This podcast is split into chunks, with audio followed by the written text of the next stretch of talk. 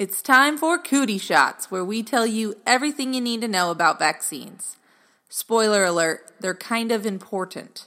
And the boards agree, with this topic accounting for up to five percent of your exam. Pay attention. Okay, everyone. I thought this was the perfect time of year to talk about influenza vaccine. To be honest, we've almost covered all of the vaccinations. So if you go back through, you will hit almost every single one. We still have one or two left to do. However, we have not done influenza, so here we go. Influenza vaccine obviously protects you against the influenza virus. It is recommended to vaccinate all children aged six months to eighteen years. And usually these vaccines start in September to October, and it really just depends on your local supply. Currently, the only supply in Indiana we have is an inactivated influenza virus, which is administered like any other vaccine, I M, and approved for kids over six months. Some years there will be a live attenuated nasal spray. That is only approved for kids over two years. So just remember that, like, if you have an infant who's six months, they can get a flu vaccine shot, but they can't get the live nasal spray.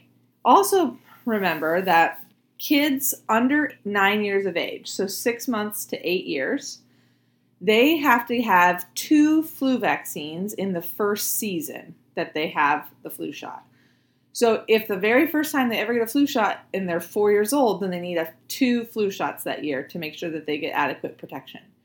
From then on, they can just get one flu vaccine a year. But they have to, that first season, get two.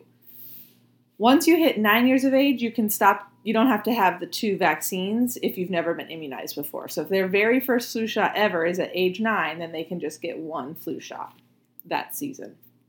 Remember that kids under six months of age cannot get the flu shot. So the only way to protect them is to get everyone in the whole household vaccinated.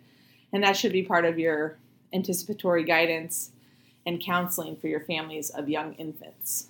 It is recommended that all pregnant women get a flu shot while they're pregnant if they're going into flu season. The flu vaccine is recommended for all kids between six months and eighteen years. However, it's also recommended for all caregivers of children who have high-risk conditions under the age of five. So kids like with chronic medical problems like cardiac disease or asthma or immunosuppression or renal problems or anything that makes them at higher risk if they got the flu to be vaccinated as well. The one thing that does sometimes come up is, can people get the flu vaccine if they're allergic to eggs?